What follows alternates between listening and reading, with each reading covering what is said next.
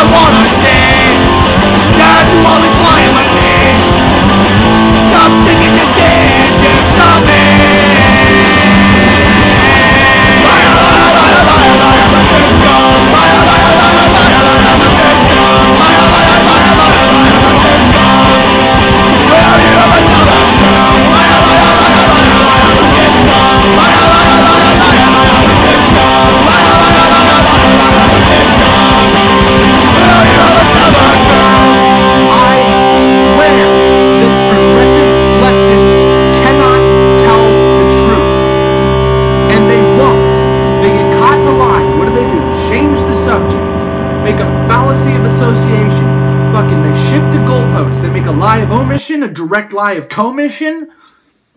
They evade the topic.